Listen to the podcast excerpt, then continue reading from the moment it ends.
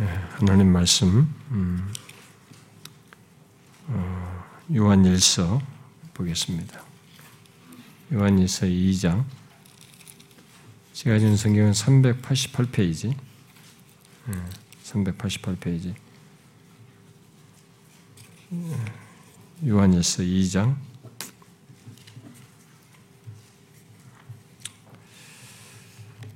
한 절만 봅시다. 1절, 2절까지 참고 삼아서 읽어봅시다. 2장 1절과 2절 같이 읽겠습니다. 시작. 나의 자녀들아 내가 이것을 너희에게 쓰면 너희로 죄를 범하지 않게 하려 함이라. 만일 누가 죄를 범하여도 아버지 앞에서 우리에게 대언자가 있으니 곧 의로우신 예수 그리스도시라. 그는 우리 죄를 위한 화목제물이니 우리만 위할 뿐 아니요 온 세상의 죄를 위하심이라.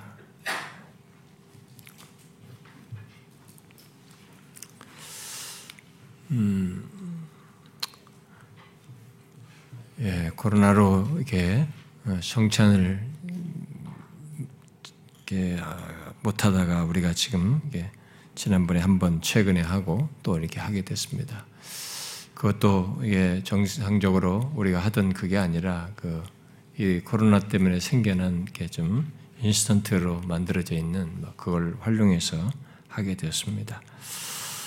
어쨌든 우리에게 주신 이 시간은 뭐 이 세상에 어떤 변화가 있든 전염병으로 어떠 하든 간에 주님께서 자신이 다시 오실 때까지 어, 기억하라고 어, 자신이 우리를 대속하신 그 대속의 은혜를 떡과 잔을 통해서 기억하라고 하신 바를 따라서 어, 그런 귀한 은혜의 시간을 그래도 이 시간 지키게 되어서 어쨌든 하나님의 면전에서 우리가 이런 은혜 방편에 참여하게 돼서 너무 감사하고요.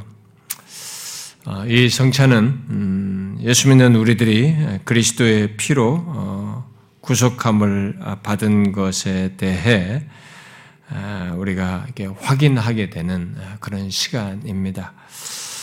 아, 그러면서도 동시에 그리스도인으로 살면서 어, 우리를 가장 낙담케 하는 또 괴롭게 하는 이 죄 문제에 대한 답을 확인하는 시간이기도 합니다.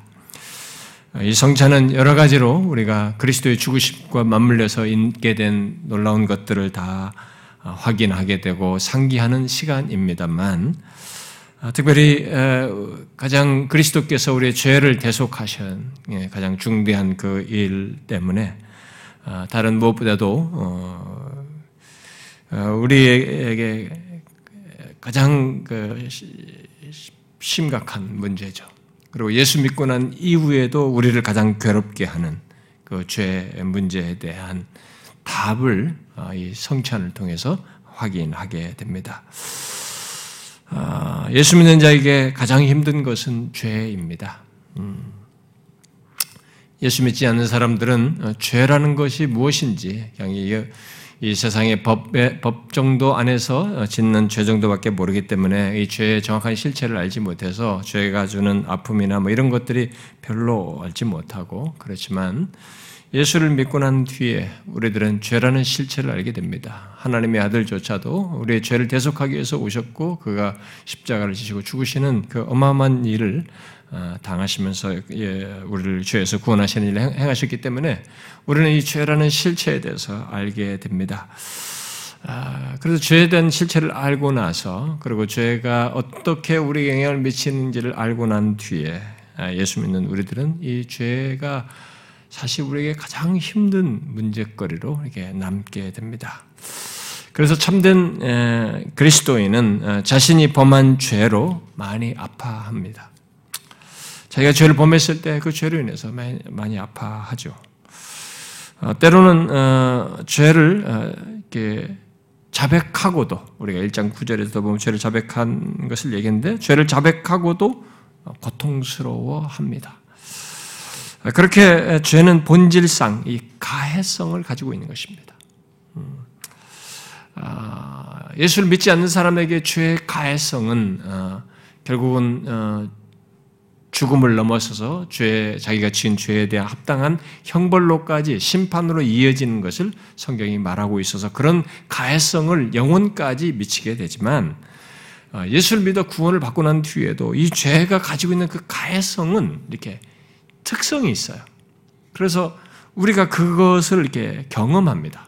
음, 죄를 범했을 때 가져다는 그냥 죄를 범해도 아무런 문제가 없는 것처럼 평안하지는 않습니다. 예수 믿는 우리들은 죄를 지었을 때 그것이 양심으로든 어떤 식으로든 우리가 이게 아파하게 되는 이런 경험을 하게 됩니다. 그렇게 죄가 가해성을 가지고 있지만, 그러나 우리는 그런 죄 가해성에 넉넉고 당하기만 하고 있어서는 안 됩니다. 아, 우리 신자에게는 그것과 다른 어떤 특별한 것이 있기 때문에 그 죄로 인한 그 가해성에 무조건 넉넉고 당할서는 안 됩니다. 왜냐하면 아, 설사 우리가 아, 죄를 범한다 해도 우리 그리스도인은 오늘 본문에서 읽은 바와 같이 아, 더 이상 그 죄의 정죄와 고소로 힘들어하지 않아도 될 강력한 이유와 근거를 가지고 있기 때문에 그렇습니다. 본문에서 사도 요한은 만일 누가 죄를 범하여도 아버지 앞에서 우리에게 대언하시는 대언자가 있다라고 말을 하고 있습니다. 아, 이미 요한일서를 공부하신 분들은 본문을 충분히 어, 살펴봤을 것입니다. 음. 아, 그러나 이 본문에서 사도 요한은 예수 믿는 우리들이 죄를 범했을 때 어, 부정적인 어떤 것이 아닌 예, 바로 어, 너무나 아, 생각 못할 오히려 더 경이롭고 어, 복된 사실, 위로와 기쁨이 될 사실을 우리에게 말해주고 있습니다. 그러니까 죄가 있는데 오히려 우리에게 위로가 되고 기쁨이 될 어떤 내용을 말해주고 있습니다. 무엇입니까? 그런 조건에 우리에게 대언자 예수 그리스도가 계시다는 것입니다. 우리가 쉽게 생각하면 안 됩니다. 그냥 막연하게 생각하면 안 됩니다. 이것은 엄연한 실제로 이 땅에 오셔서 죽으시고 부활하신 그분이 성경이 말한 대로 하늘 보좌에서 대언자로서 실행하시는 그 실체를 우리에게 말해주고 있기 때문에 그런 일이 실제로 있다고 하는 것을 말하고 있기 때문에 그 실제로 있는 사실을 지금 현재 우리 자신과 연관지어서 이 죄 문제와 연관지어서 생각해 봐야 됩니다. 예수 믿는 우리들의 죄 문제와 관련해서. 본문의 이 내용은 아, 굉장한 역사를 말하고 있습니다. 죄를 범했는데 그때 우리가 경험할 수 있는 최상의 것을 말해주고 있는 것입니다. 아, 그렇다고 어, 지금 사도 요한이 이 말을 할 때 예수 믿는 우리들에게 어, 죄를 범해도 된다, 어, 죄를 범하자, 맘 놓고 짓자 이렇게 말하는 것은 아니죠. 그건 다 알고 있지 않습니까? 이미 1절 상반절에서 사도 요한은 내가 이것을 쓰면 너희로 죄를 범치 않게, 범하지 않게 하려 함이라 라고 말하고 있습니다. 그러므로 뒤에서 말하는 것은 우리의 죄를 범했을 때를 지금 얘기하는 겁니다. 신자들이 그런 조건에 있게 되었을 때 우리들은 1장 9절에서 말한 것처럼 죄를 자백할 이유를 알게 됩니다. 죄를 자백하게 되죠. 예수 믿는 사람들은. 어? 죄를 범했을 때 그것을 자백하고 어, 하나님께 죄, 그러니까 죄인 것을 자각하고 하나님께 고백을 하게 됩니다. 그런데 그때 예, 죄를 범했을 때 자각하고 고백하는 이 과정에서 사단의 참소를 경험합니다. 그러니까 예수를 믿지 않았을 때는 사단의 참소라는 게 거의 잘 모릅니다. 그 그냥 양심의 가책, 남의 눈치를 봐가지고 조금 아니면 딱 덮고 그 잊어버리고 이 정도입니다. 근데 예수를 믿고 나서 우리가 죄에 대한 자각이 알게 되고 나서 이 죄 용서함에 대한 분명한 이유와 근거를 가지고 있는 조건이기 때문에 이것을 흔드는 어떤 참소를 경험합니다. 사단의 참소를 우리가 경험하게 됩니다. 그리고 성경을 읽으면서 이 율법이 나를 이렇게 죄인 것을 밝히는 것 속에서 고소, 율법의 고소를 경험하기도 합니다. 그래서 심지어 그런 가운데서 어떤 사람들은 영적인 침체에 빠지는 일도 합니다. 그래서 그 모든 것과 연관지어서 그렇게 죄를 범했을 때 그런 모든 것을 이길 강력한 사실을 우리에게 지금 말해주고 있는 것입니다. 항상 기억하면서 죄를 넘어서는 이 은혜를 알고 경험하도록 명쾌한 삶, 실제로 있는 너무나 기이하고도 놀라운 사실을 우리에게 말해주고 있는 것입니다. 바로 우리에게 대언자가 있다는 거죠. 죄를 범하였을 때 우리에게 대언자가 있다는 것입니다. 그래서 우리가 범한 죄보다 아, 우리에게는 더 강력한 사실이 있는 겁니다. 바로 죄를 이기신 그리스도께서 우리의 대언자로 계신다는 것이죠. 그분이 엄연하게 죄를 범한 우리와 연관지어서 대언자로 존재하시고 실제로 그런 사역과 활동을 하신다는 것이죠.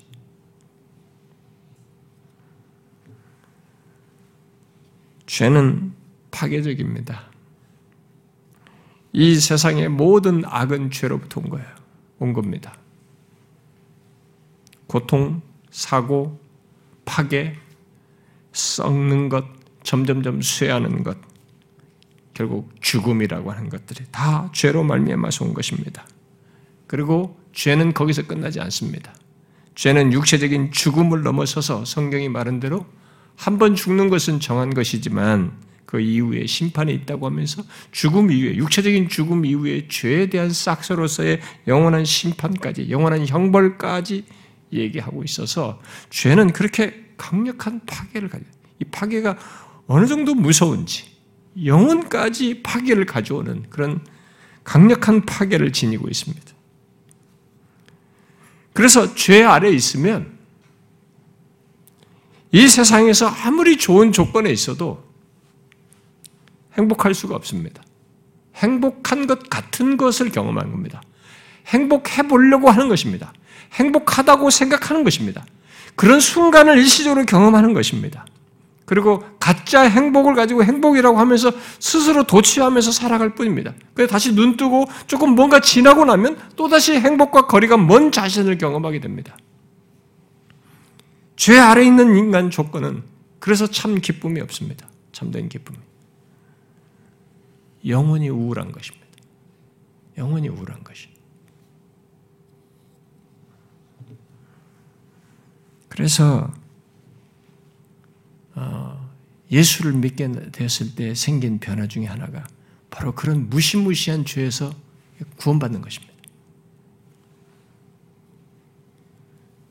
예수를 믿게 돼서야 그것을 알게 되고 그 혜택을 받게 된 그런 일이 가능함을 알고 실제 경험하게 되고 소유하게 되는 것입니다. 그 무시무시한 죄에서 벗어나게 되는 거죠. 실제로 그 일이 예수를 믿게 됐을 때 있게 됩니다. 아니 무슨 소리야? 죽고 예수 믿고 나서도 죄를 범하는데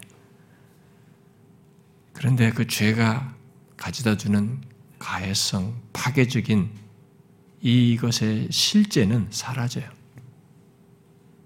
육체적인 죽음으로도 그래서 예수 믿는 자의 죽음을 이렇게 멸망적인 죽음으로 얘기하지 않고 잠잔다 그런 것입니다. 그러니까 잠자는 자들, 예수 믿는 사람들의 죽음을 잠자는 자들로 얘기하는 것은 눈을 잠잤다 눈을 떠는 것 같은 이 일이 있기 때문에 그런 것입니다.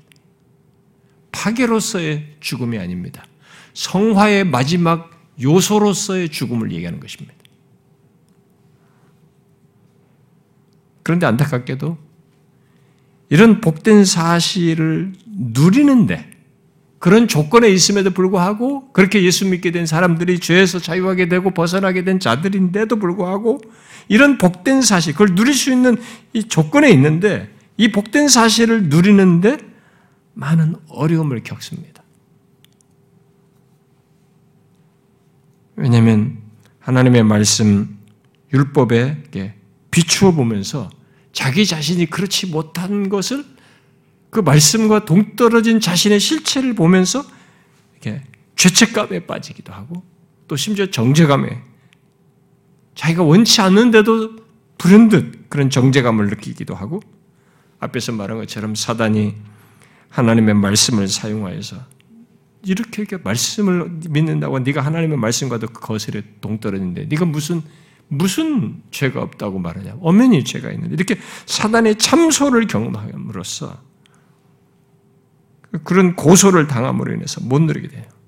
또 하나님의 말씀의 기, 말씀의 기준으로 예수를 믿기 전에 우리의 양심은 그냥 상대적인 수준의 타락한 조건에서 그냥 적당한 수준에서 기, 능이 남아 있어가지고 양심의 기능을 합니다. 양심의 기능이 있어가지고 아, 자기도 모르게 최소 눈치를 봐서라도 안에서 꿈틀대는 양심의 자각을 경험하죠. 그 양심의 움직임 속에서 하게 됩니다. 그런데 그게 부패한 조건에 타락한 조건에 있기 때문에 그 양심이 화인 맞는다 하는 것처럼 그 양심조차도 무뎌져요. 그래서 사람들이 이게 자꾸 사, 사람을 이렇게 처음에는 죽일 때 달달달 떨면서 죽 때도 몇 번 죽이면 이 죽여놓고도 양심을 덜 느끼는 게 인간이에요. 그렇게 무섭습니다. 그 양심에 화인 맞는다는 얘기를 하는 거죠.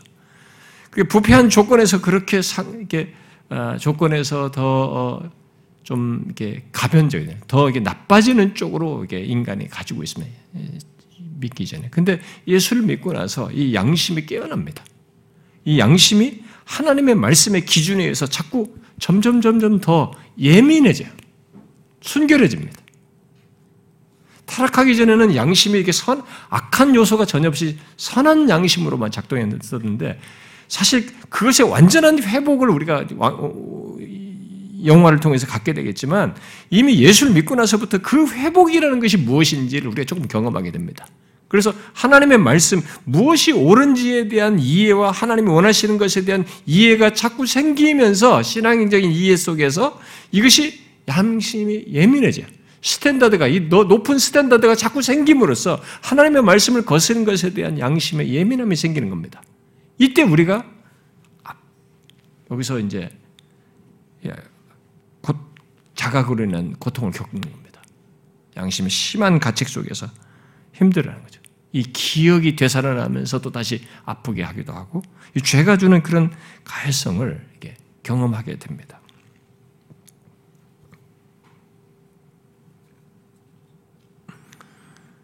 그런데 그런 사도 요한은 여기서 그런 조건을 경험하는 우리들에게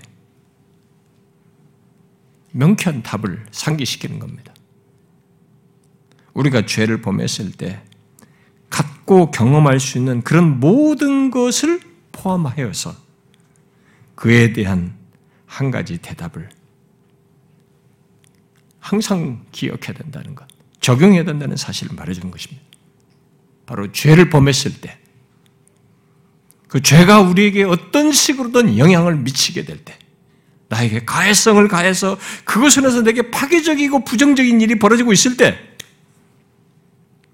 우리는 예수 믿는 우리들에게는 그 무시무시한 죄보다도 더 큰 사실이 있다라는 거예요. 그 죄를 이기신 예수 그리스도께서 우리의 대언자로 계신다라는 사실을 말해주고 있는 것입니다. 좀 더 구체적인 표현으로 연결해서 바로 2절 상반절에서 얘기하죠. 대언자 예수 그리스도께서 우리 죄를 위한 화목제물로 자신을 제시하신다는 것을 말해주고 있습니다. 여기 2절에서 말하는 그는 우리 죄를 위한 화목제물이니 이렇게 말을 했을 때 현재 시제로 얘기하는 겁니다. 과거의 화목제물이었다가 아니라 지금 현재 화목제물이니라고 이렇게 얘기하는 것입니다. 예, 결국 뭡니까? 영원히 유효한 것입니다. 우리에게 영원히 그분이 우리의 죄를 위한 화목제물로 계시는 거예요.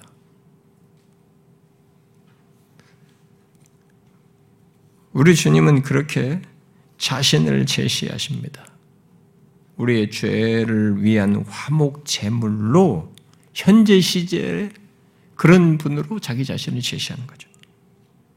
그렇게 하면서 우리의 죄에 대한 모든 어떤 가능한 것들을 사실과 동떨어진 것인데 우리를 고소하고 정죄하고 우리에게 아픔을 느끼게 할 만한 모든 것에 대해서 대안하시는 것입니다. 항상. 이 얼마나 놀라운 사실입니까? 그러므로 우리가 죄를 범했을 때 나의 죄로 인한 고민과 여타의 부정적인 무엇이 우리 안에서 일어날 때 우리가 가장 먼저 해야 될 것은 지금 현재 시제로 우리의 죄를 위해 화목제물이신 예수 그리스도를 믿음으로 보는 것입니다. 믿음으로 붙드는 것이에요. 이 엄연한 사실을 붙드는 것입니다. 1장 9절에 그 죄의 자백은 바로 그런 사실에 근거해 사는 겁니다. 그냥 무슨 고해성사 하듯이 입술로만 움직이라는 얘기 아닙니다. 이런 명확한 사실에 근거해서 죄를 자백하는 것을 얘기하는 것입니다. 저는 종종 생각합니다.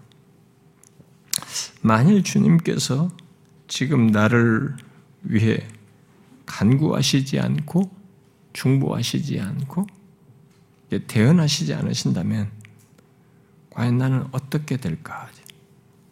과연 내가 신자로서 그리스도인으로서의 정상적인 생활을 할 수 있을까? 저는 저를 지탱하지 못할 것이라고 확신합니다. 만약 그렇다면. 과거에 내가 지은 죄 하나만으로도 저는 제 자신을 지탱하기 어려울 것 같아요. 내가 예수를 모르고 양심도 없고 죄 자각도 없을 때는 문제가 없어요. 근데 죄 자각이 생겼는데 그런 조건에 내가 이 대언자 대신 예수 그리스도가 만약 없다면 그런 대언의 사역 속에서 내가 그 관계 속에서 신앙생활하는 것이 아니라면 죄 자각이 생긴 것은 이 미칠 일입니다. 그래서 여러분 나중에 성경이 말한 영원한 심판 있잖아요. 영원한 형벌로서 말 우리가 흔히 지옥 뭐 이런 단어를 말하는 영원한 형벌에 왜 이게 상상할 수 없는 고통의 세월이냐면 죄 자각이 생긴다는 겁니다. 그들에게 이제 마지막 심판을 겪음으로써 그 자기가 이게 여러분 제가 가끔도 그런 얘기 지난번도 금요일 말씀도 얘기했지만 저는 죄 자각이 생겼습니다. 예수 믿고 나서 그 죄가 죄인 줄 알고 죄가 되게 아파요. 근데 그 과거에 다 했단 말이에요. 근데 어렸을 때라도 그 죄가 다시 생각날 때는 저에게 아프거든요. 생각 안 하고 싶고. 그런 가해성을 불현듯 경험합니다. 내가 원치 않는데 경험한단 말이에요. 근데 그게 이 세상에 살았던 모든 사람들, 이 세상에 살 때는 그런 걸 무시하고 살았는데, 나중에 하나님께서 이 죄에 대해서 심판을 하실 때는 이 죄에 대한 자각이 살아나 버려요, 그들에게. 다 살리거든요. 그것이 그들을 영원토록 괴롭히는 겁니다. 상상할 수가 없는 것입니다. 나는 예수 믿고 나서도 그것이 그런데 그런 것에는 아무런 보장치 없이 그것에 대한 어떤 해결책이 없이 그것이 준 가해성을 항상 겪어야 하는 그것이 악하며 하나님 앞에서 했고 너무 자기 현재 같은 고통을 주었고 이렇게 고통을 당해야 된다는 그런 가치에 마땅하다는 것을 인식하면서 죄의 자각을 하는 것은 엄청난 일입니다. 그래서 대언자가 없다면 내가 죄 하나만으로도 제 자신이 굉장히 비참해질 것 같아요. 그런데 대언자가 있습니다. 그래서 제가 그 죄에 대한 어떤 아픔과 자각과 막 이런 고통에서 빨리 피난처로 삼고 다시 이렇게 소생될 수 있는 그런 것에서 벗어나고 다시 자유를 심지어 기쁨을 위로를 얻을 수 있는 것은 이 대언자 대신 예수 그리스도를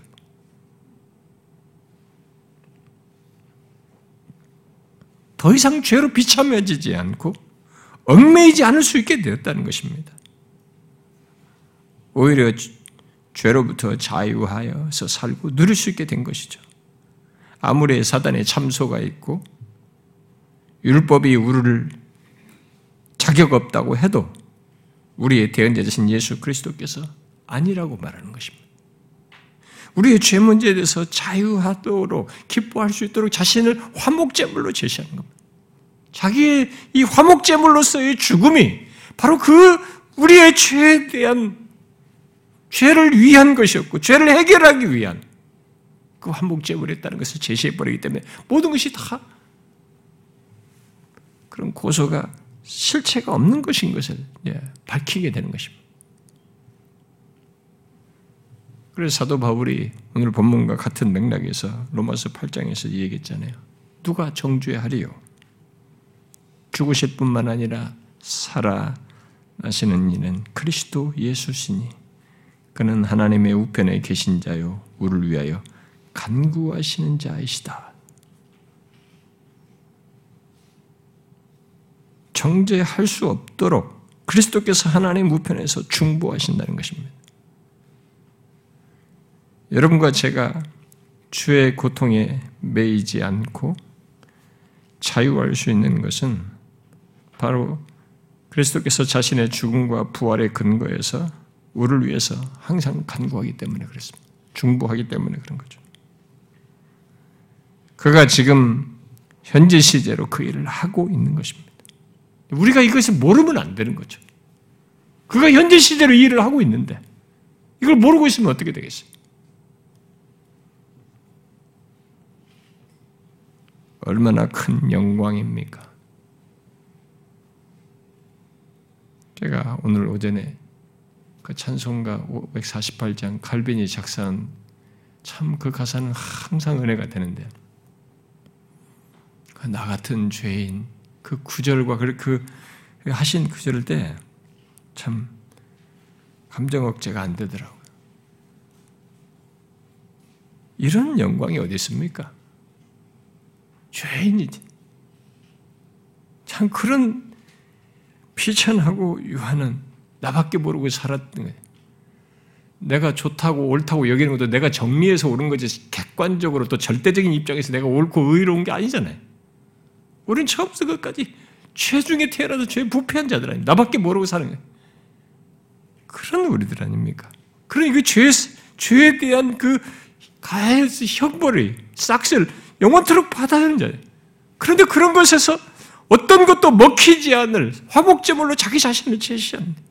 내가 죄 문제가 있을 때마다, 그것을 고통할 때마다, 거기에 혼란스러울 때마다, 아니다라고 하는 것을 자신의 화목제물로 제시하신다. 이 큰 영광이 있는 거예요. 이런 영광이 어디 있습니까, 여러분?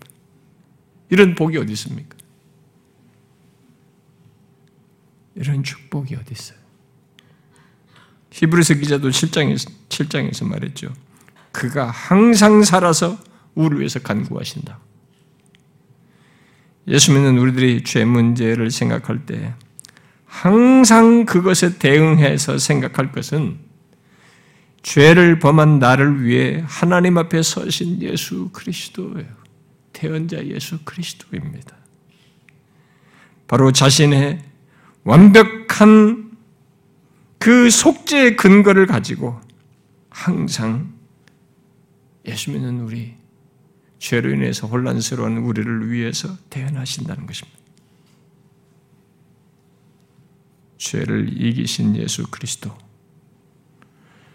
죄가 주는 파괴보다 더 큰 은혜를 얻게 하신 예수 그리스도께서 그렇게 하시고 있는 겁니다. 이 예수 그리스도 때문에 우리는 죄에 대해서 다른 태도, 다른 반응, 다른 결론을 가질 수 있는 겁니다. 너무 놀라운 거죠.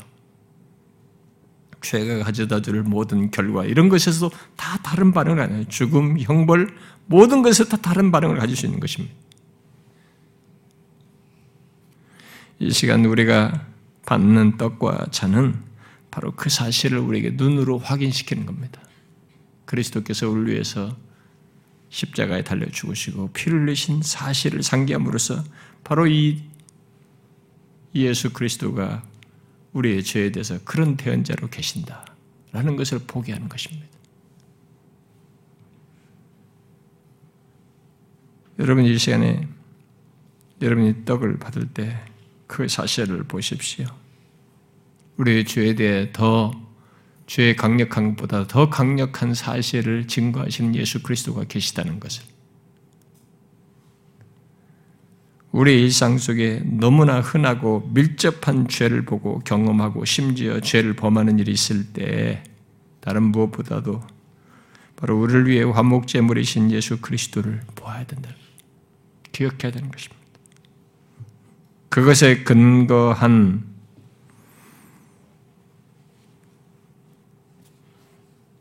우리 우리를 대언하시는 이 대언자 예수 그리스도가 계시다는 것을 말이죠.